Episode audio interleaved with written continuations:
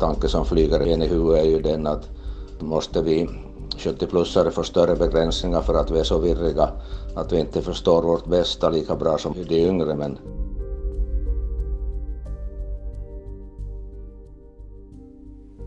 Välkommen till det här programmet som jag har valt att kalla En annan värld. En värld med covid nitton. Det ska handla om dem som regeringen alldeles speciellt är rädd om i coronatider. sjuttio-plussarna. Jag har talat med sex kända finlandssvenska sjuttio-plussare om hur deras liv förändrats i isoleringen. Om hur de tycker att de behandlats. Hur känns det att höra till specialfallen? Och också om hur de tror att världen ser ut när viruset besegrats och isoleringen upphör. Mitt namn är Mi Wegelius.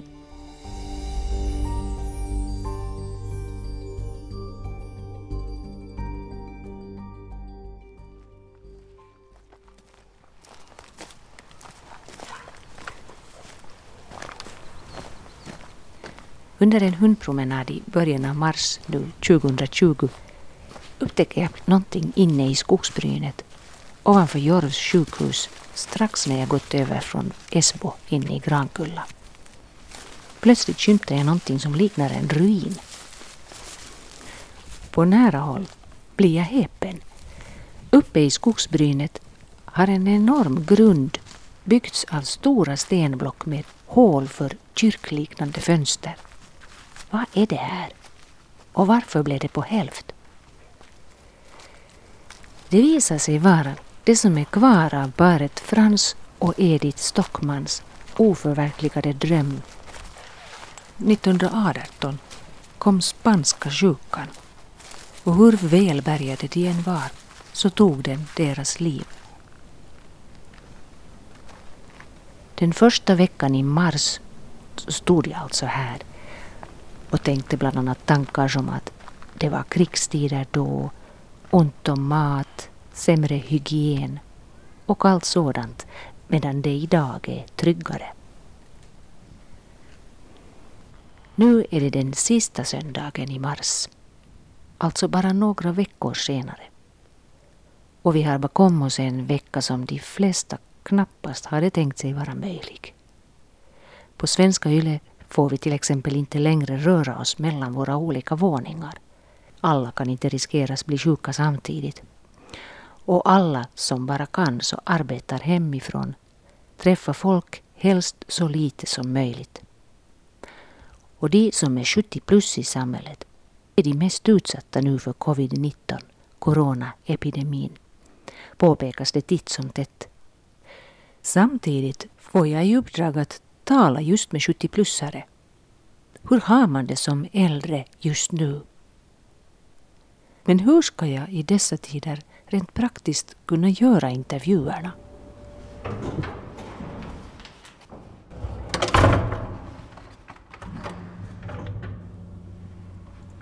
Ute är det mycket blåsigt och före detta chefredaktören Per-Erik Lönnfors vill att vi träffas i hans hem i Munksnäs i Helsingfors. Utrustad med en skramlande städborste med en bandspelare fastsurrad i ändan på den, så går jag med på att komma just innanför ytterdörren. Hej! Vi har nog setts två i alla fall. Ja. Är det förbifarten? Ja. Nu har vi två meter emellan oss här. Det är lite lustigt, men det går bra.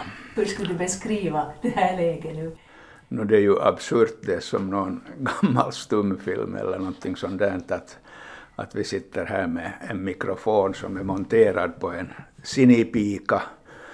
Och det där vi har, den är två meter lång, det här skaftet på sinipikan och, och, och det här Mi har plasthandskar och jag har sådana här vanliga handskar. Och vi sitter här mitt emot varandra.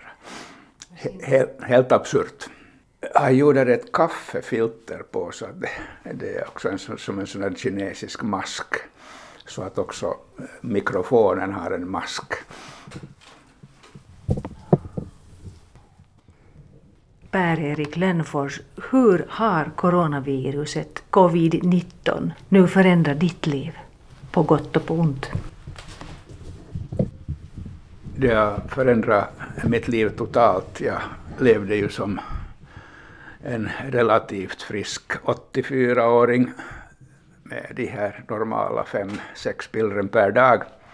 Med ganska bestämda rutiner i, i min vecka. Jag hade tennisspel och jag hade bridge och jag hade besök hos min särbo på veckosluten. Och så gick jag förstås till butiken, biblioteket, bland på bio. Och allt det här har ju fallit bort. Så att det har blivit en total förändring. Nu lever jag här ensam eller... eller med min särbo som då har blivit mera en sambo i karantän. Och promenader finns det som då har ersatt de här övriga rutinerna. Och så finns det ju annat, läsning och sånt. Gamla böcker som har lite djupare innehåll, de attraherar mig mera idag än när jag lever i den här tennisbridge och rutinen vanligt, och det, det ger ju ett större innehåll åt mitt liv. Det är ju en god sida för mig att jag inte tittar på någon idiotisk tv-serie.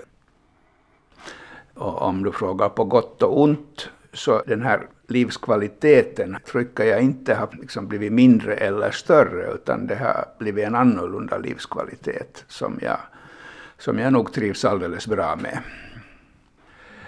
Alltså den här tanken sen att, att jag skulle drabbas, så med de restriktioner som jag har respekterat så tycker jag att eh, möjligheten är ganska liten. Sen eh, tycker jag själv att jag är i gott skick utan det här vanliga höga blodtrycket som jag tar medicin för och, och, och det där melankolier tillstånd ibland. Nu känner jag mig ganska lycklig med mitt liv. Och jag tror att det här att jag allmänt taget min situation känns bra för mig. Så det, och också min hälsa enligt vad jag bedömer relativt god. Så tror jag att om jag drabbas så klarar jag av det. Och om jag inte drabbas av det, jag menar om jag inte klarar av det, så är den största risken att jag belastar sjukvårdssystemet och ger smittan vidare till andra. Jag själv har enligt statistiken mellan två, tre, fyra, fem, sex år att leva, så att det här, mitt slut kommer nog inom en begränsad tid.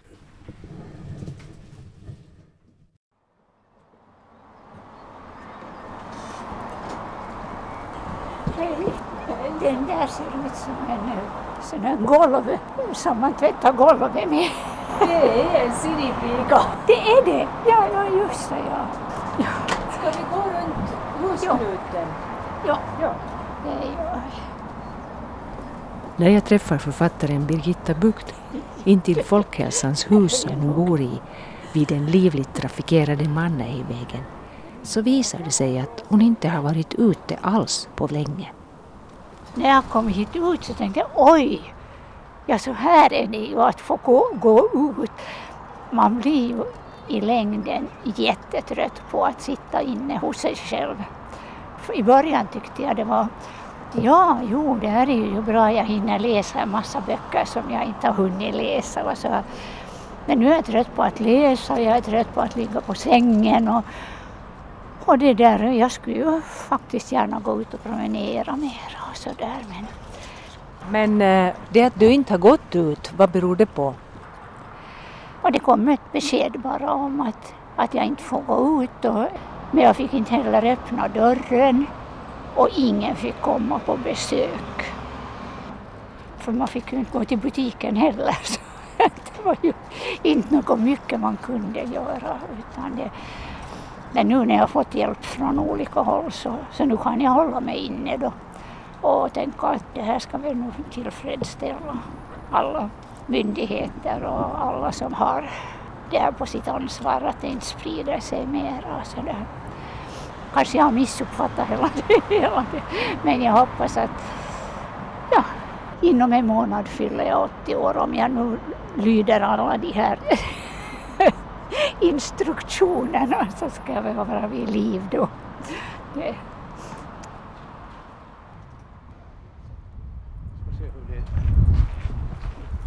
Nu är här ju lugnt. Med filmregissören Claes Olsson så letar vi ett bra tag efter le för vinden på Lilleforsens badstrand vid Vandaå. Ett tak med två väggar ger slutligen något sån här skydd. Ja, det är ju intressanta tider och på det sättet så, så har ju corona covid nitton påverkat mitt liv. Både så där privat men också främst kanske arbetslivet.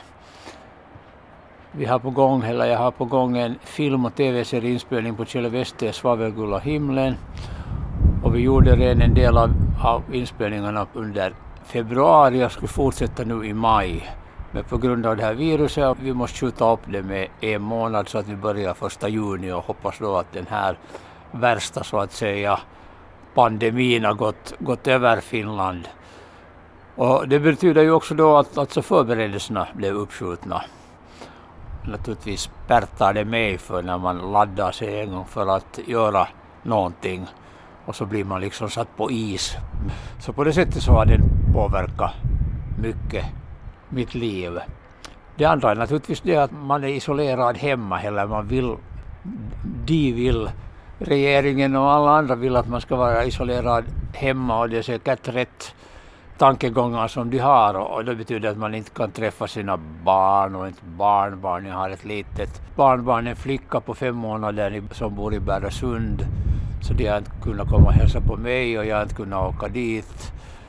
Men tack och lov så finns det ju naturligtvis modern teknologi som gör det möjligt att ha videoträffar eller vad som helst, men inte det är ju naturligtvis riktigt samma sak. Att jag tycker om att laga mat och nu är det närmast att man lagar mat åt sig själv, och oftast blir det ju så att när man är van att laga lite större portioner så betyder det att man äter samma mat i två, tre dagar. Men oftast så är det ju god mat så inte det är så farligt, men det kanske sen betonar ännu mer den här isoleringen och ensamheten, att man sitter ensam i köket och kökar mat eller något.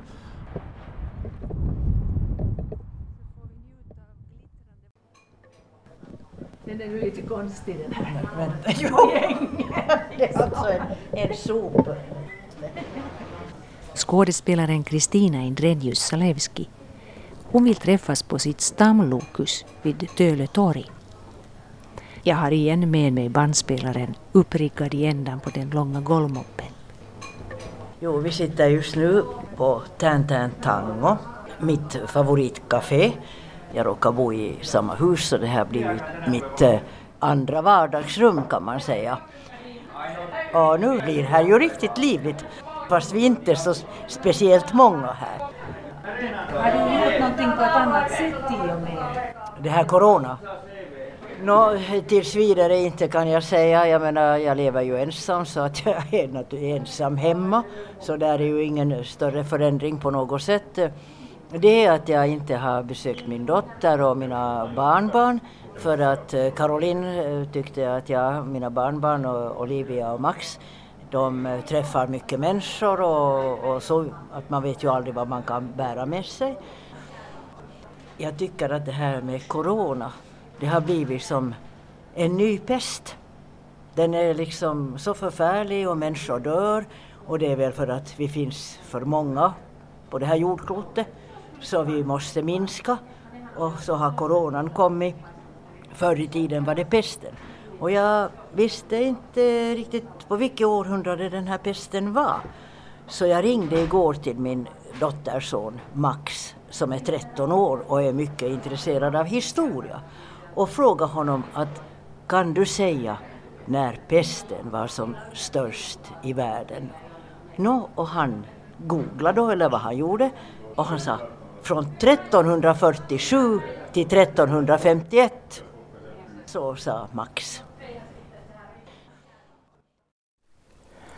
Både författaren, litteraturforskaren Merete Mazzarella och ärkebiskop emeritus John Vikström svarar på hur coronaepidemin har påverkat deras liv genom att prata in i Whatsapp i deras mobiltelefoner.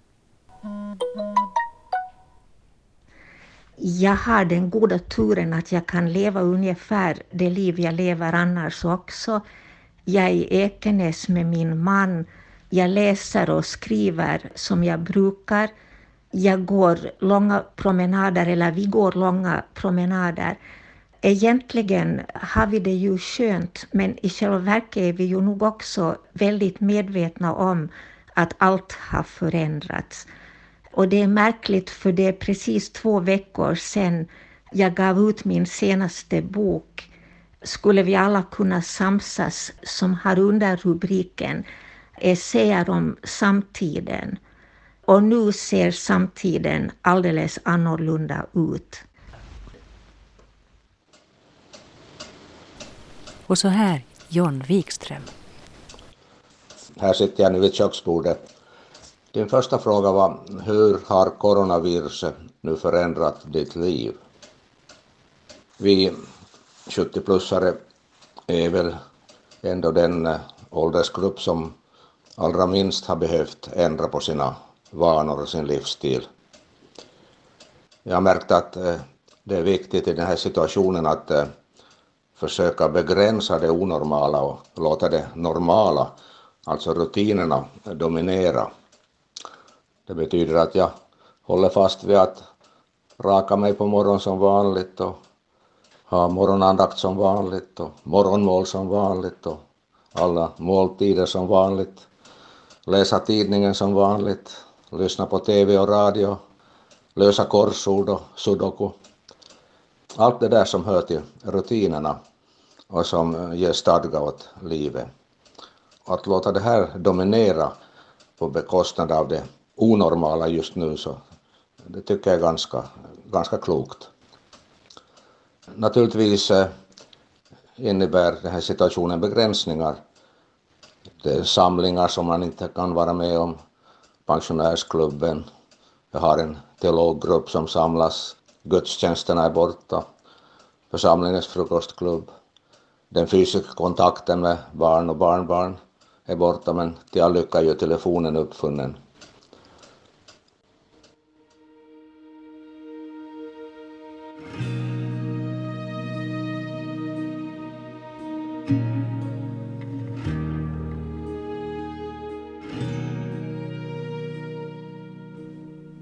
Det har funnits väldigt mycket sådana kommentarer att, att människor som är sjuttio plus eller åttio plus har blivit irriterade över att de är så utsatta och blivit utpekade. Jag har ingen förståelse för det här.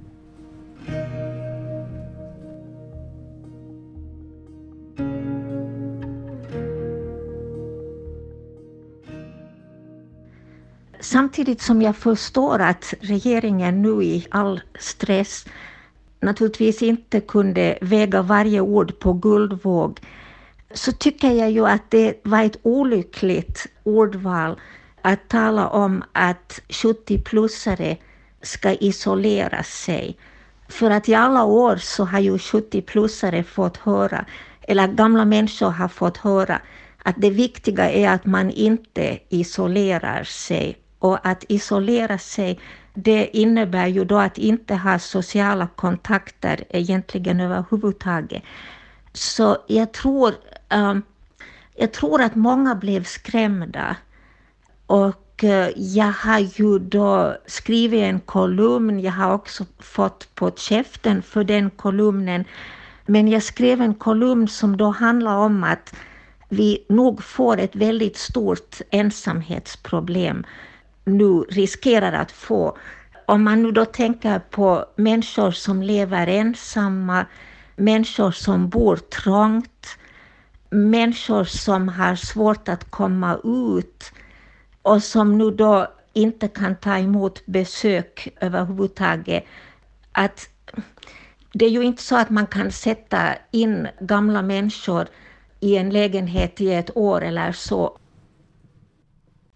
Det är klart att också just för mig så betydde ju ändå den här uppmaningen att hålla mig hemma en ny insikt om att jag är gammal.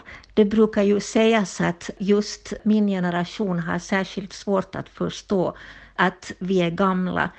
Men visst, alltså man blev påmind om sin körhet, sin bräcklighet. Och eh, kanske också en sak som var besvärlig, att man kanske ändå har varit van att kunna hjälpa andra människor. Och eh, i och med att man nu inte längre har möjlighet att hjälpa andra människor, så har man kanske också förlorat en liten bit av sin livsmening. Birgitta Boucht, då när den kom den här uppmaningen i synnerhet till sjuttio-plussarna att stanna hemma, hur påverkar den dig känslomässigt? No, det var nog, det kändes nog, det känns ju hemskt. Som tur är så har jag sådana effektiva döttrar, så att en ena dotter, så hon beställde en massa mat hem till mig genast. Och jag har fortfarande kvar av den som jag nu har ätit och ätit och ätit. Så, så att det har ju inte gått någon nöd på mig. Det kan, men jag tänker att det finns ju många människor som inte har barn omkring sig som kan hjälpa och som gör det. Men samtidigt så har jag också blivit väldigt berörd av att så många människor verkligen vill hjälpa. Så att det var en annan dotters klasskamrat för många, många år sedan. Så hon bor här i närheten. Och hon ringde till mig och frågade att om du behöver någon hjälp så, så ring till mig, så går jag till butiken för dig då. Och då blir man ju glad, och jag tänker att när jag inte är någon utelämnad till någon sån förskräcklig misär, inte alls. Men det är, bara, det är ju bara tråkigt att det är så här liksom, och, och nog lite skrämmande. Vad är det mest skrämmande i det? Ja, det mest skrämmande är väl att man blir plötsligt uppmärksam på hur väldigt utsatt man är för omgivning, alltså för naturens eh, lagar också. Och jag har ju bara till och med obehag för det där ordet karantän, för att det på något sätt påminner mig om krig och kriget när jag var barn och sådär. Då talades det också om karantän och jag inte vet jag.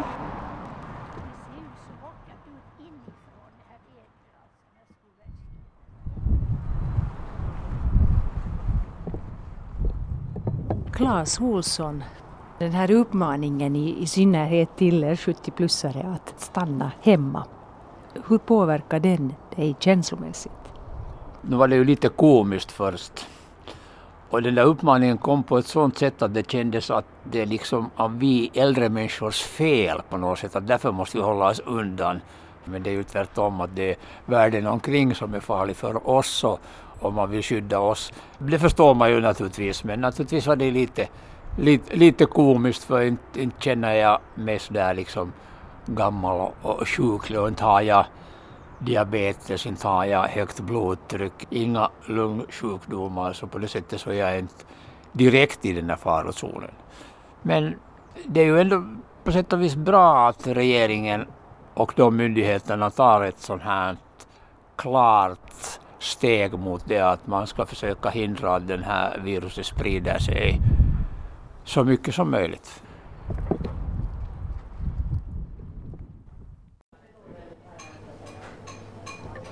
Christina Indrenius-Zalewski, det här med uppmaningen i synnerhet till sjuttio-plussare att stanna hemma, hur påverkar den uppmaningen dig känslomässigt? Ja, jag vet inte. Jag är ju redan åttioett, så att jag, jag kan dö när som helst. Jag vet inte om det nu har påverkat mig så mycket, inte har mitt liv förändrats speciellt. Jag menar, ja, no, det är ju obehagligt. Jag menar, jo, naturligtvis att ska man vara instängd.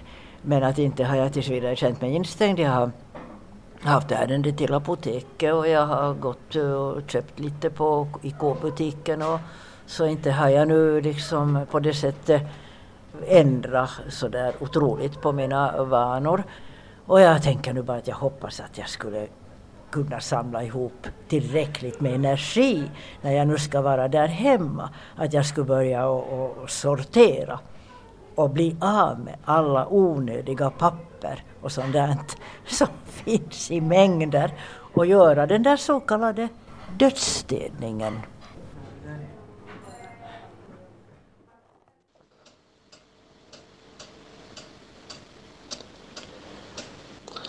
Tvärtom är det ju så att eh, det är inte vi som är farliga för andra utan andra som kan tänkas vara farliga för oss.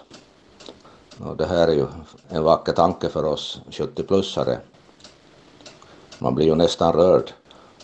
Skulle vi pensionärer vara föremål för samma omtanke också under normala förhållanden så skulle det vara helt fantastiskt. Förstås kan det verka lite förmyndaraktigt. Och en tanke som flyger in i huvudet är ju den att måste vi sjuttio-plussare få större begränsningar för att vi är så virriga att vi inte förstår vårt bästa lika bra som de yngre, men, men det är nog en onödig tanke i det här sammanhanget. På tal om det här sammanhanget så anser jag att ett kategoriskt utegångsförbud det skulle vara känslomässigt ganska, ganska besvärligt. Man skulle nog känna klaustrofobi eh, när man nu får vara ute och stavgå och, och, och cykla och så här så, så då upplever man i alla fall att man inte är i något fängelse. Ett eh, utegångsförbud skulle nog tror jag vara ganska förödande för folkets mentala hälsa.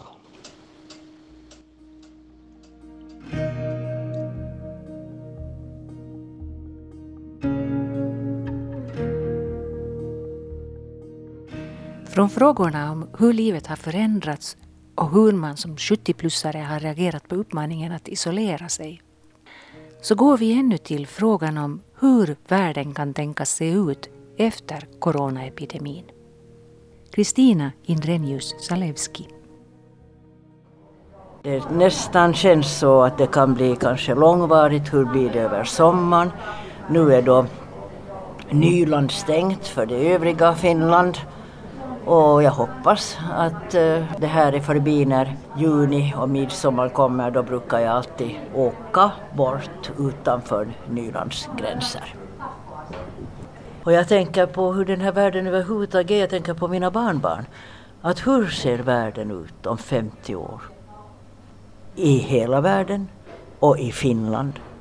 De är då i sextio-årsåldern båda två. Att... Eh, Tyvärr så kan man väl inte följa med det, om inte det är möjligt att man sitter någonstans och kan följa med vad som händer i den här världen. Men nu är ju nu är, människan är ett jävla odjur. Och människan tar livet av sig själv när andra djur i världen de tar inte livet av, av sin egen ras. Men det gör vi. Det är ju jätteobehagligt det här. Det, det, det är hemskt obehagligt.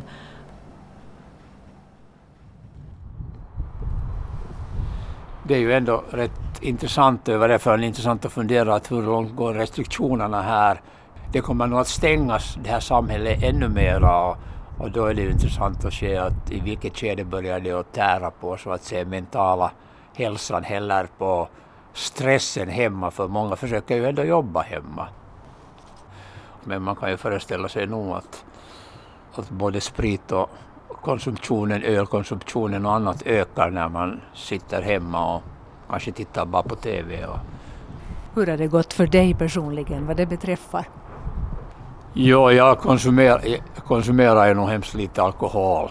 Det är kanske ett glas på weekenden tillsammans med maten. Men vin tycker jag är också någonting som är mer en dryck för socialt umgänge än att sitta hemma, men naturligtvis som man har lagat en god pastasås så varför inte ett gott rödvin?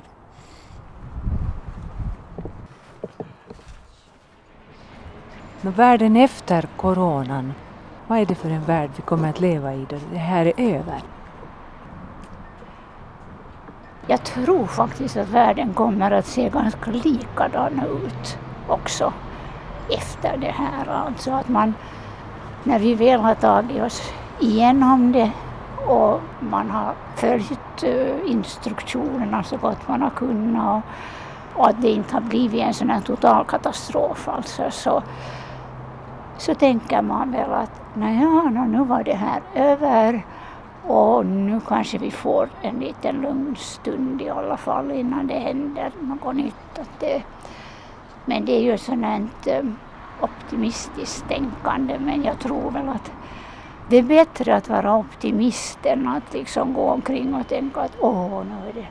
Jag, jag kände mig så konstig i morse när jag vaknade att jag har nog fått nu det är alla världens liksom, smittor och annat. Att, det, att jag är nog mer lagd för att, att lägga det här bakom mig. Och på något sätt också känna att, att det finns ju människor omkring en också. Att om man är allt för länge ensam hemma så... så tror man ju till sist att man är den sista människan på jorden ungefär då. Om man inte har fått någon e-post eller någonting så var det alla människor, var det alla mina vänner.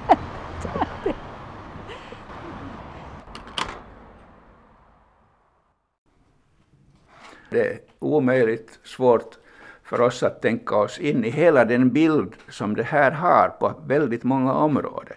Först för det första ser vi inte den här stora bilden och för det andra kan vi ju inte se hur den här bilden utvecklas med alla de oändligt många faktorer som påverkar det som kommer att hända i världen.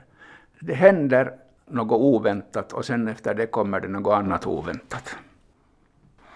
Jag drabbas ibland för några minuter i gången av en fasa för det som kommer att hända i världen efter det här. Det här kommer att ha oändligt stora konsekvenser. Det här är alltså den största händelsen efter våra världskrig under nittonhundratalet. Så är det här det största som har hänt.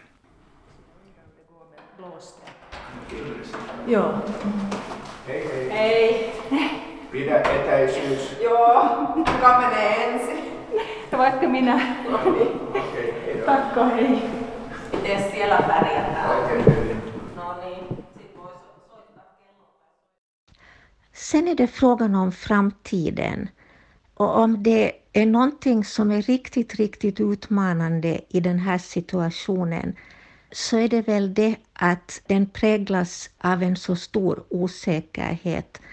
Och jag tänker väl egentligen att det kanske just är det som är utmaningen, att försöka lära sig att leva med osäkerhet och inse att det här kan ta månader. Upp till ett och ett halvt år har jag förstått att experterna tror att det kan ta.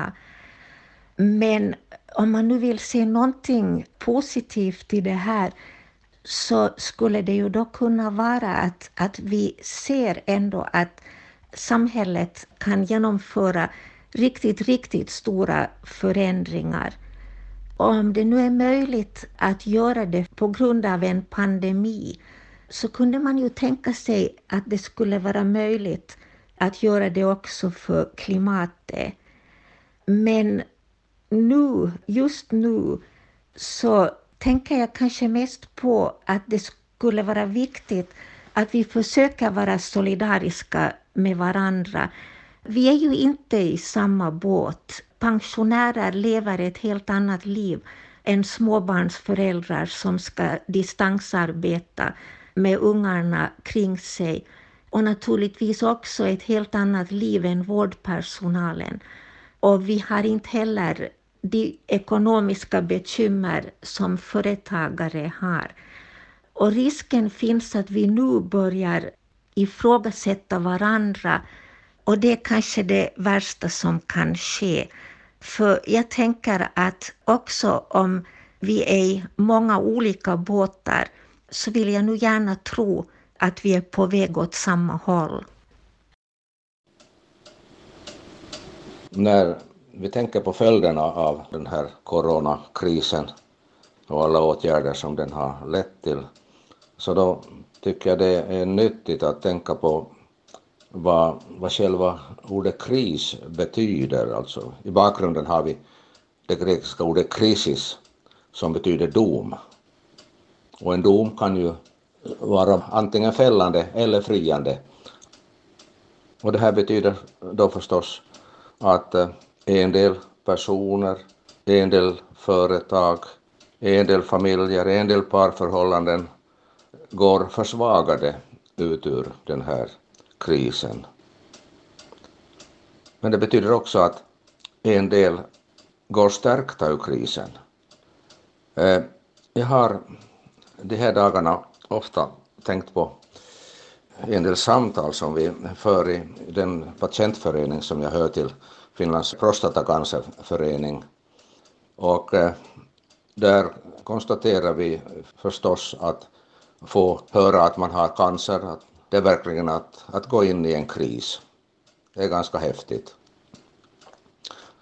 Också den krisen kan sluta på två sätt. Det kan gå illa, men det kan också gå bra.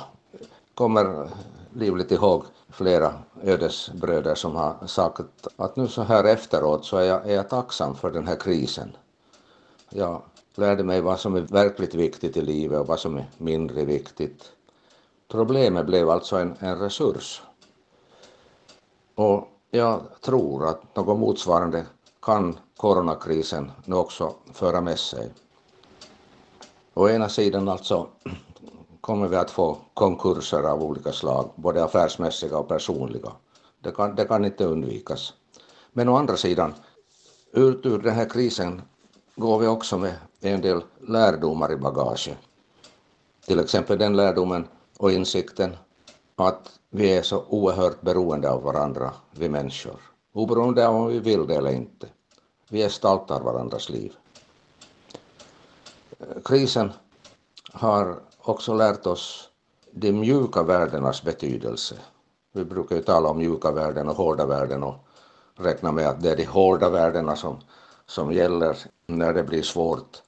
Men eh, jag tycker att den här krisen har visat oss att de så kallade mjuka värdena kan vara verkligt hårda värden. Sådana värden som bär. Det måste sedan gälla empati, omtanke, solidaritet, samarbete. Att vi ser varandra. De här veckorna och dagarna hade också visat sig hur främmande för det verkliga livet det här ultraindividualismen och ultraliberalismen är. Det här att jag sköter mitt och andra må sköta sitt. Och var och en är sin egen lyckas smed. Nå, det gäller ju förstås till en del. Men nu är vi också varandras smeder. Så att jag tror att när vi en dag går ut ur den här krisen så är vi eh, lite fattigare än förr materiellt. Men kanske, om det går bra, lite mera visa. Lite större vishet kanske vi får med oss. Materiellt fattigare, andligen rikare.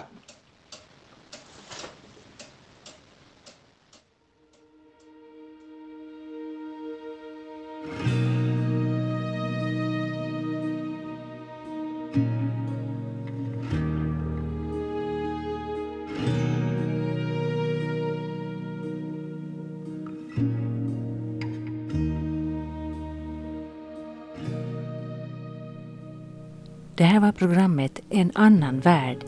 En värld med covid nitton, coronaepidemin. Medverkade gjorde författarna Merete Mazzarella, Birgitta Boucht och publicisten författaren Per-Erik Lönnfors. Skådespelaren Christina Indrenius-Zalewski, filmregissören Claes Olsson och ärkebiskop emeritus John Vikström. Ljudarbetet gjordes av Anne Heikkilä. Producent var Staffan von Martens. Och det här var ett program av mig, Mi Wegelius.